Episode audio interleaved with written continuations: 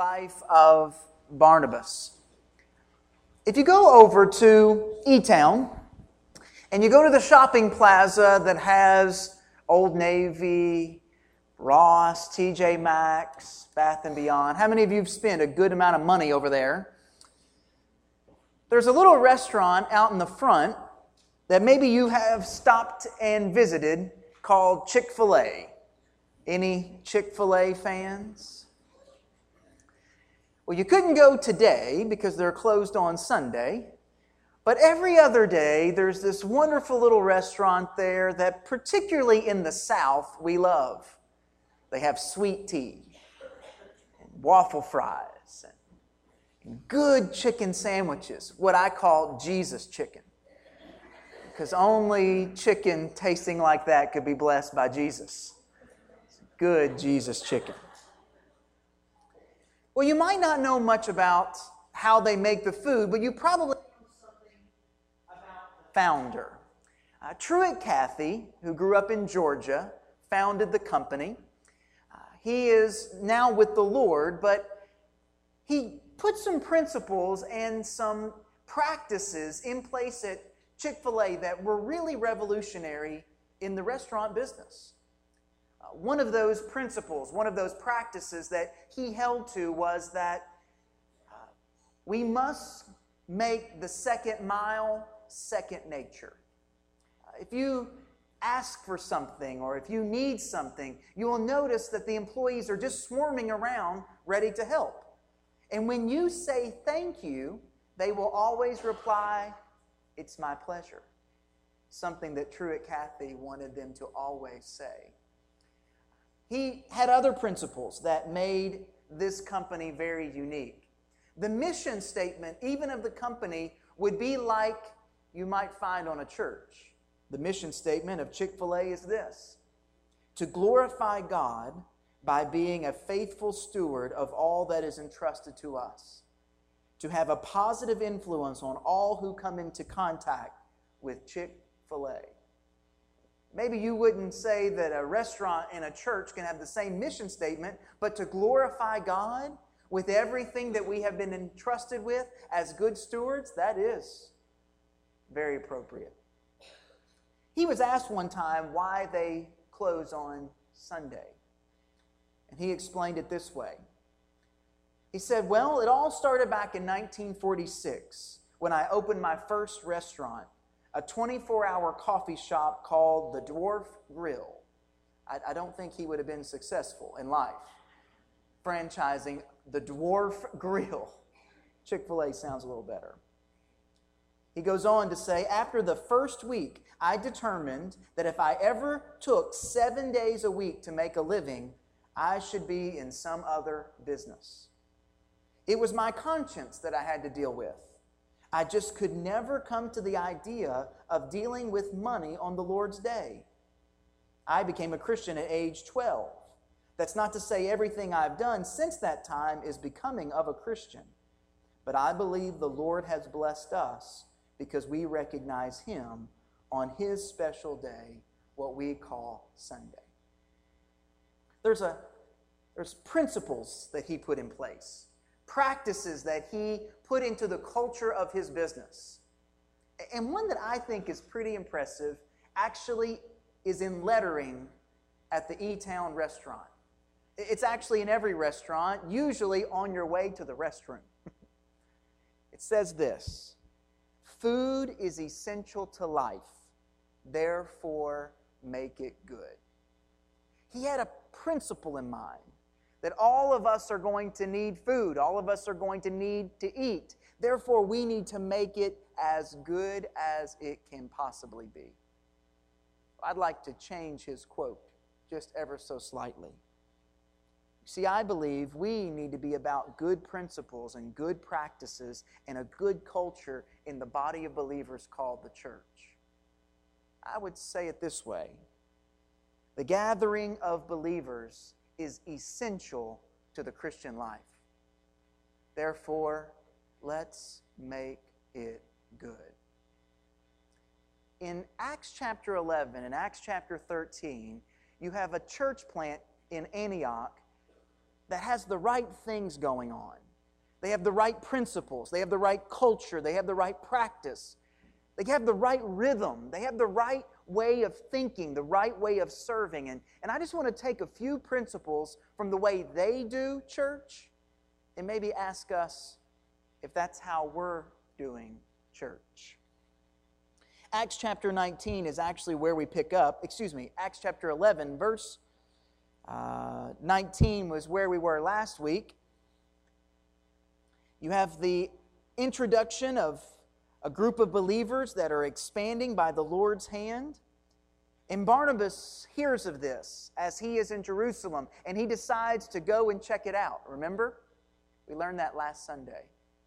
And when he arrives, he finds people from all over some from Cyprus, some from Cyrene, some from Jerusalem and Judea because they had fled from the persecution arising after Stephen's martyrdom.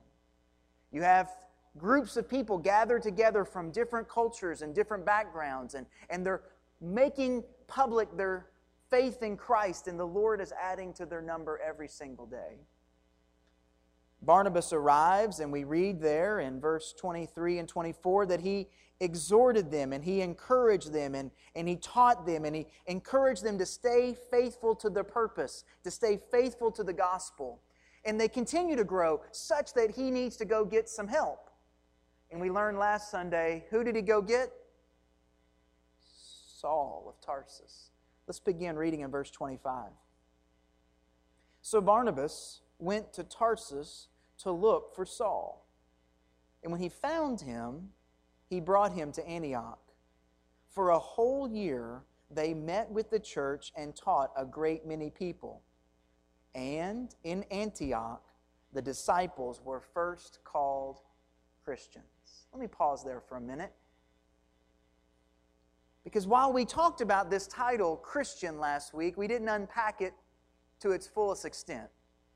They were first called Christians in Antioch, not in Jerusalem, not in Judea, not in other parts of the world where the gospel had been taken. Antioch is the place, this little church plant that's seeing the Lord's work expand, begins to have this title attached Christian. Well, before that, the followers of Jesus were not called Christians, but they were called people of the way. Uh, they took John chapter 14, verse 6, where Jesus said, I am the way, the truth, and the life. No man comes to the Father but through me. And they took that phrase, I am the way, and that's what they referred to themselves as followers of the way. We see an example of this in Acts chapter 9. When Paul still is breathing out murderous threats, he goes to the synagogues, to the chief priest, and asks for names of men and women who belong to the way. This is in Acts chapter 9, verse 2. And he asked him for letters to the synagogues at Damascus, so that if he found any belonging to the way, men or women, he might bring them bound to Jerusalem. Acts chapter 19, there's another example of this phrase, the way. That's what Christians were called. There's actually a lawsuit a while back that a church wanted to be referred to as the church on the way or the church of the way. And there was actually a lawsuit that broke out because another church had already taken claim to that original title of followers of the way. Not sure exactly how the dispute finalized, but that's what the name was. So, why did it change? Why did the name change from followers of the way to Christians? Well, you have to ask yourself what does Christian really mean? If in Antioch they were first called Christian, what does it mean? And, and we need to do a little language study. And for those of you who have studied Spanish, tune your ears in. And we have some in the house. What is the Spanish word for grandmother? Abuela. Abuela. Did you, can y'all say that with me? Abuela. Abuela. Now, if you want to refer to your little granny, you don't say abuela, you say abuelita, little granny. How many of you want to be a little granny when you grow up? little granny. Or let's do it this way. What is the Spanish word for dog? Perro. But the word for little dog or puppy is perrito. It sounds like burrito, but it's perrito. Little dog, little dog. In the same way, see how they took the one word and added a little ending to make it the little of something? Abuela, abuelita, little granny. Perro, perrito, little dog, puppy. Christian or Christ in Greek is Christou. And what did they add to it? Christou-anos, little Christs. The name Christian, as many of you know, means little Christ. It's, it's like a dad whose name's John, and he has a firstborn, and everyone refers to the firstborn as Little John. It's a passing on of a name, a passing on of a title, a passing on of a, of a character. You see, the Christians in Antioch looked like Jesus in the way they interacted. They spoke like Jesus in how they shared the gospel. They served like Jesus in how they ministered to those around them. So much so that the name that attached themselves was their just little Christs. Little Jesuses. Little Jesuses. Friends, let me ask you do you carry his name in the same fashion?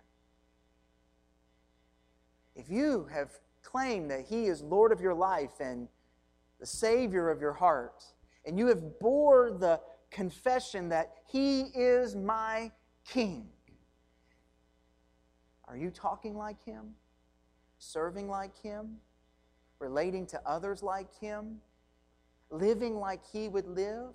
Now, granted, none of us can walk on water. None of us can change water into wine. None of us can feed multitudes with little lunches.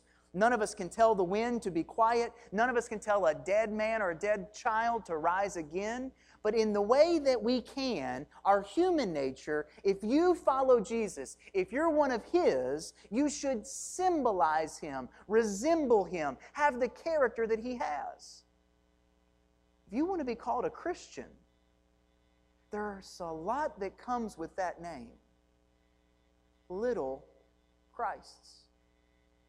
It's a question that we all have to ask ourselves.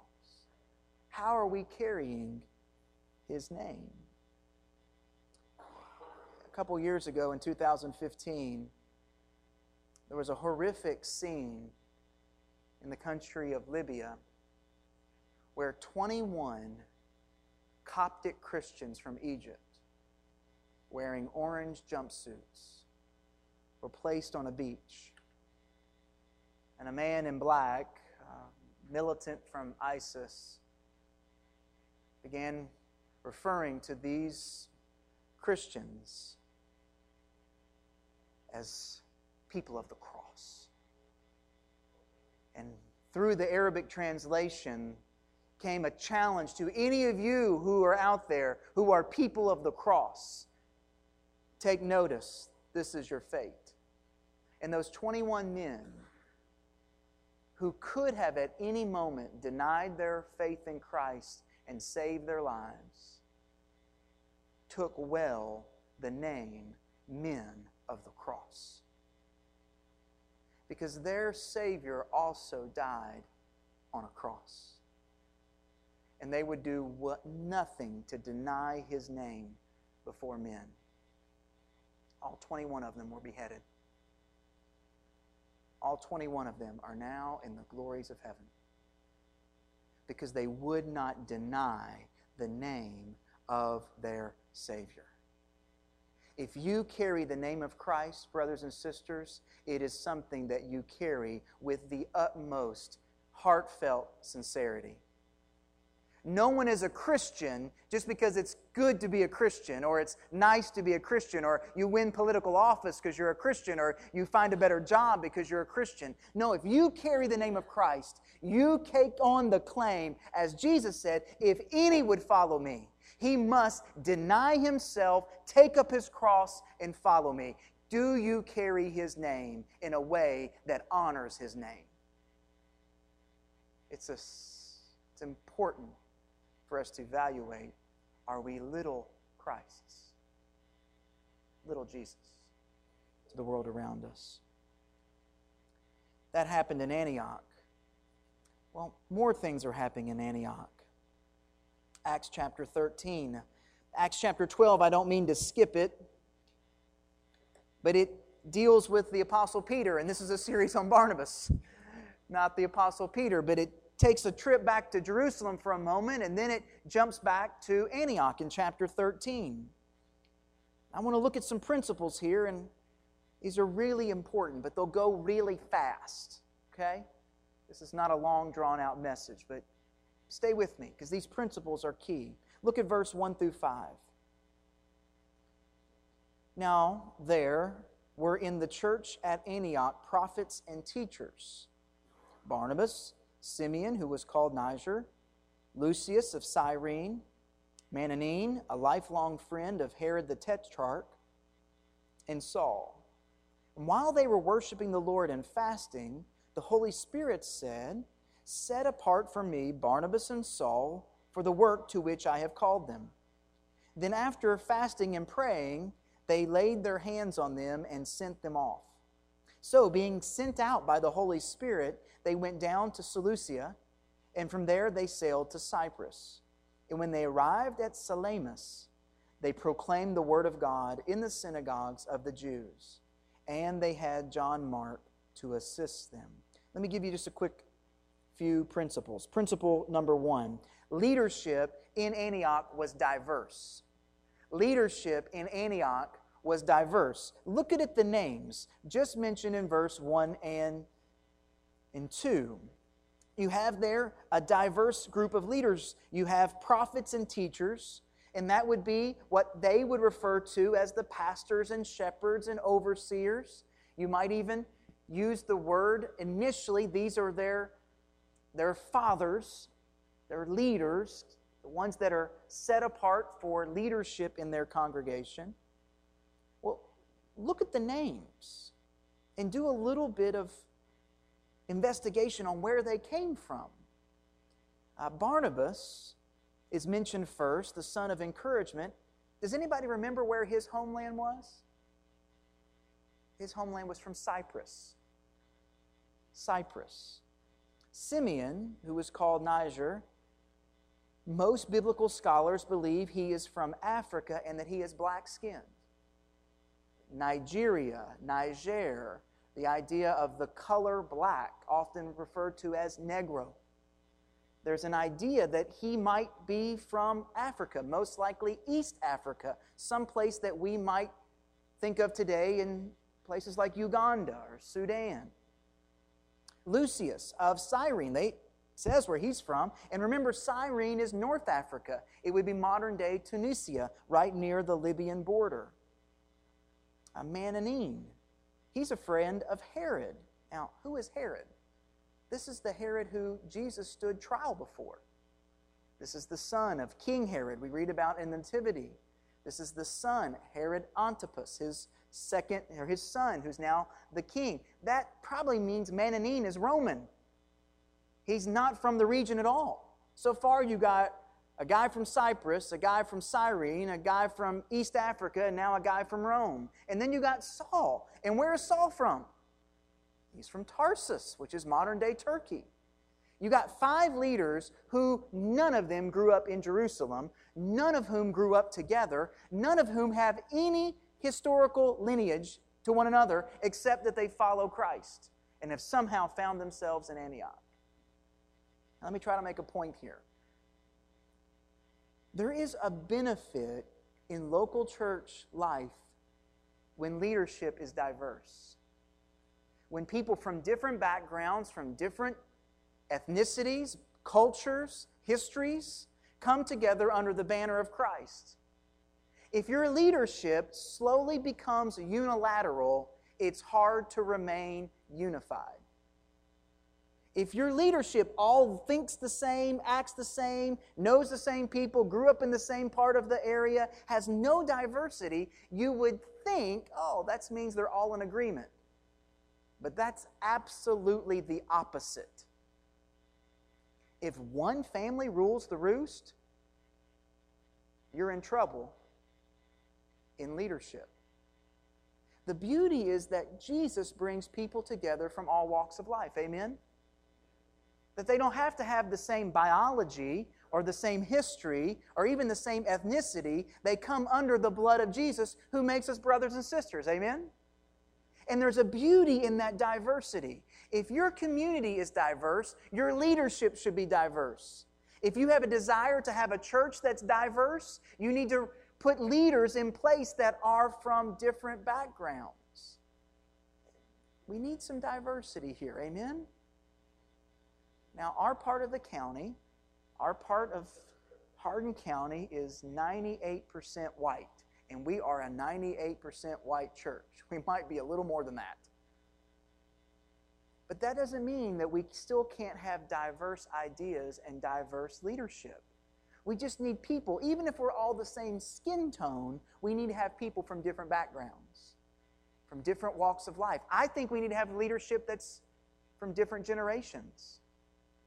Think it needs to come from all generations, not just a single generation.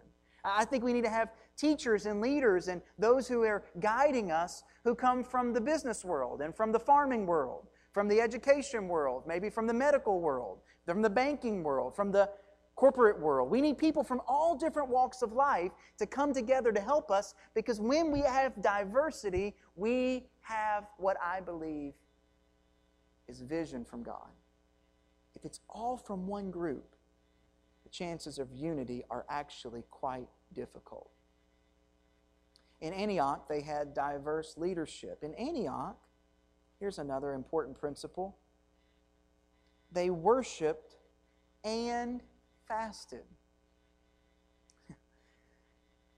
If diversity in leadership is awkward for Southern Baptist churches, fasting is extremely awkward for Southern Baptist churches. We pride ourselves on being the people who love the book and who love to eat. we got an amen on that one. It's interesting that in these few verses, these leaders in Antioch Verse 2 they worshiped the Lord and were fasting. And before they sent Paul and or Saul and Barnabas off, they fasted and prayed some more. Let me just make a thought here, friends.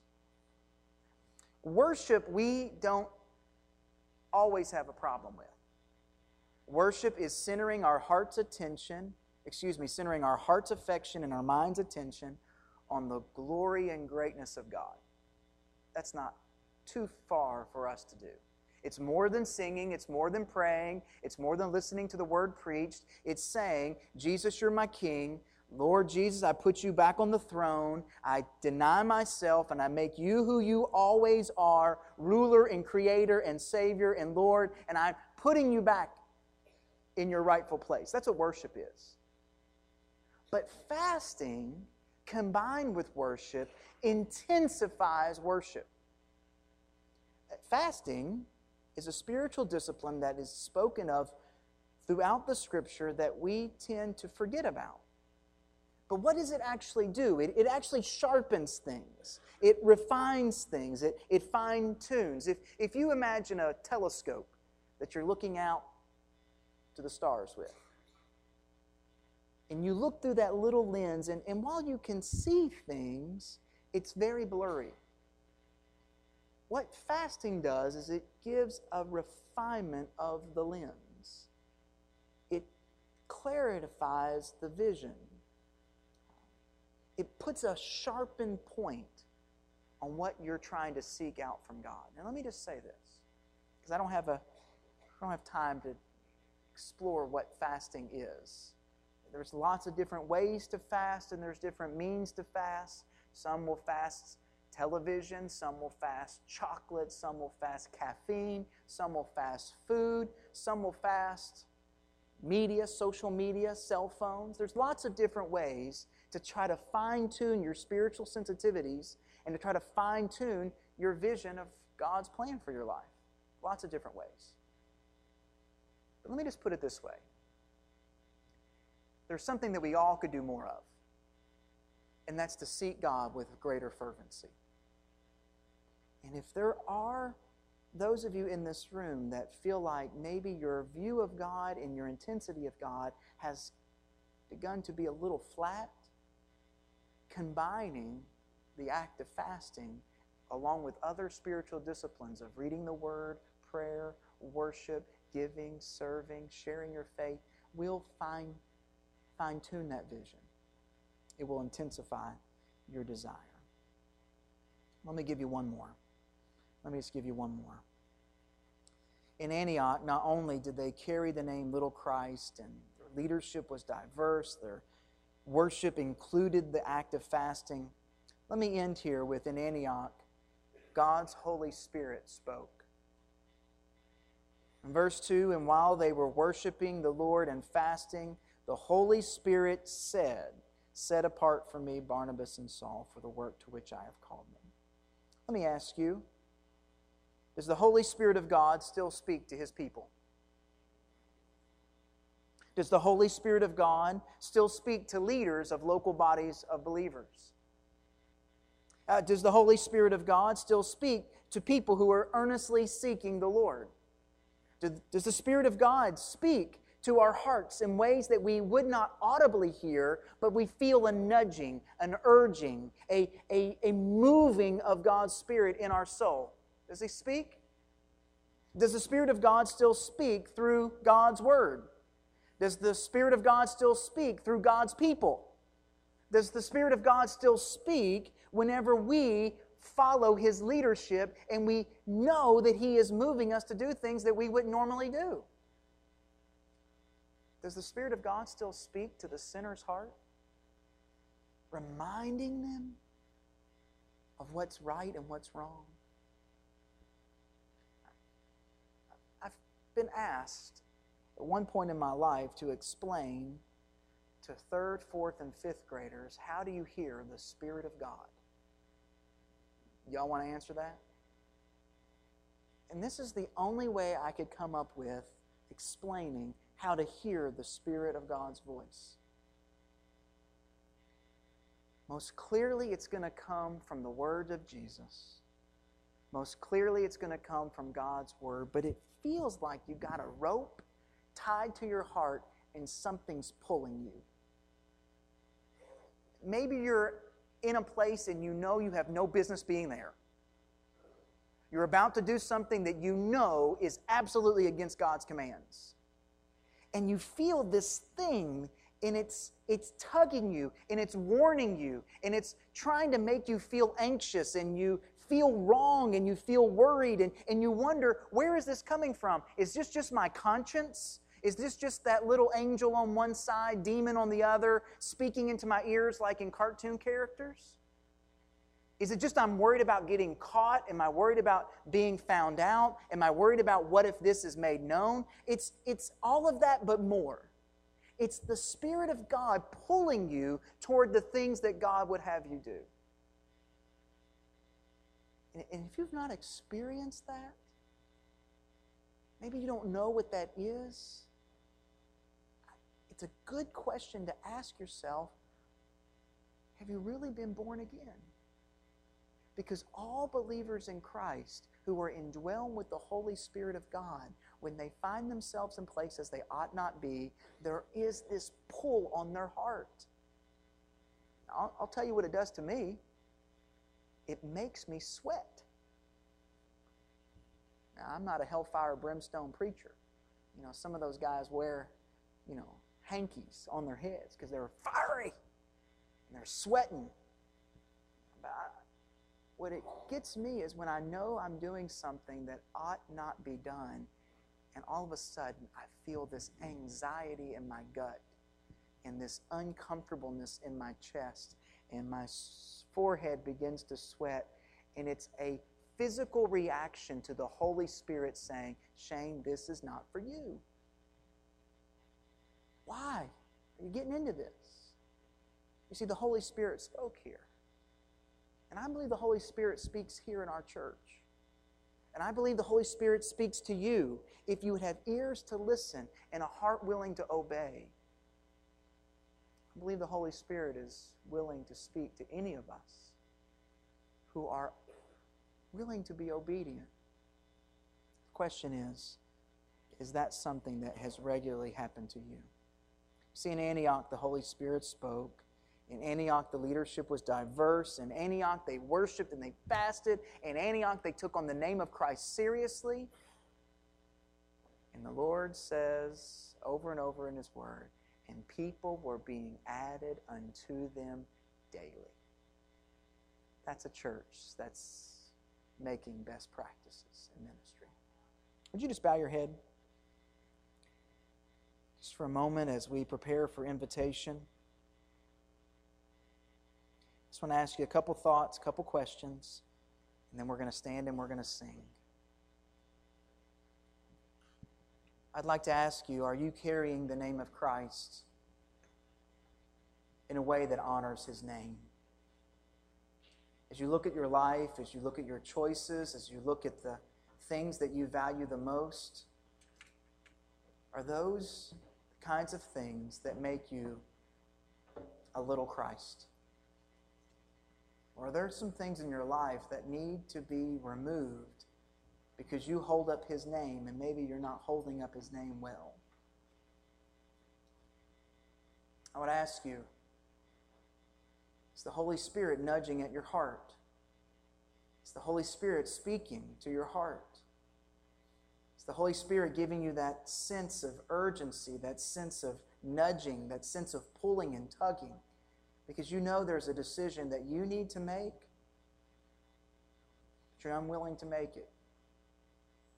Maybe right now there would be one that would say, I need to intensify my spiritual life. I need to refine and sharpen my spiritual sensitivities. And maybe it's time that I need to lay down something for a time period to focus more intensely on the Lord. Maybe there would be one of our leaders here today that would say we need to actually be thoughtful about diversifying who's in leadership, making sure that we have every generation, every background, every history represented in who leads us here. Father, we are just taking your word as a tool to guide us. We let you work and we let your spirit move and we let your your words dwell in us. So right now, whatever response, whatever decision, whatever things that need to be done before you, I pray they would be done. In Jesus' name, amen. We just